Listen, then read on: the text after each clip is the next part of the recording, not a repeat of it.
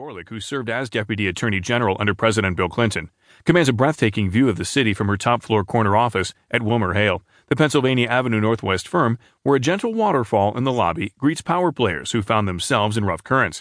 She worked on Hillary Clinton's campaign, vetting potential cabinet members, and she was still mourning when she got a call from an old colleague asking if she might take on the ethical questions about whether and how Kushner and his wife could work for Donald Trump's administration. The questions seemed most interesting, Gorelick said. Whoever thinks they're going to opine on the anti nepotism law. And we are a very consciously bipartisan firm. However, I don't think we had anyone in the firm who was a supporter of Donald Trump.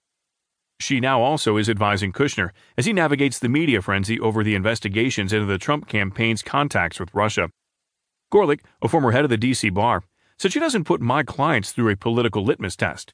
Indeed, people and businesses in serious trouble gravitate to her like flies to a light bulb. BP hired her after the Gulf of Mexico oil disaster. She represented the Clinton Foundation against conservative gadfly Larry Klayman.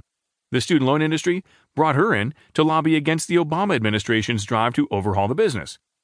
Through it all, she has continued her work for liberal causes. When my clients hired me, they knew who I was, Gorelick said.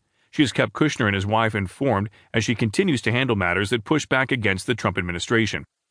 Gorelick's firm charges as much as $1,250 an hour for its top lawyer's time, but among the clients she represents for free is Tahirih Justice Center, a nonprofit that serves immigrant women who are fleeing from violence.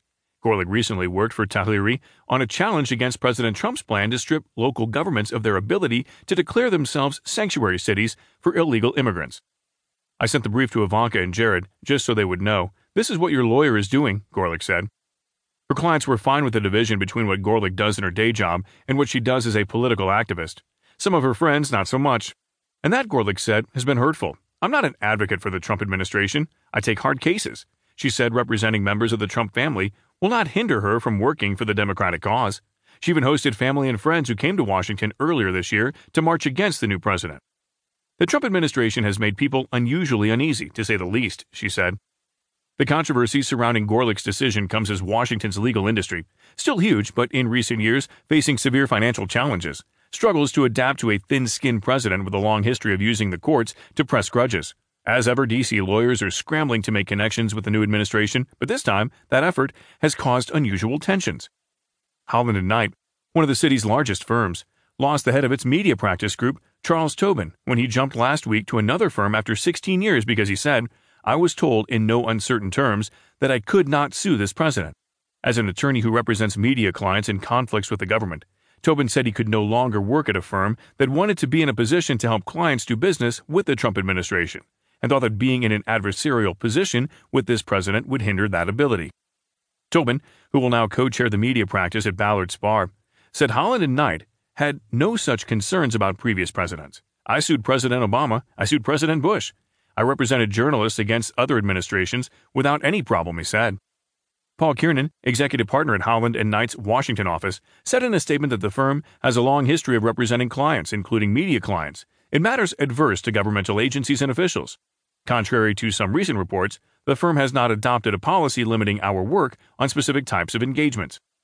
Another Washington firm, Morgan Lewis and Bockius, lost a client because the firm decided to represent Trump in his effort to comply with government ethics requirements.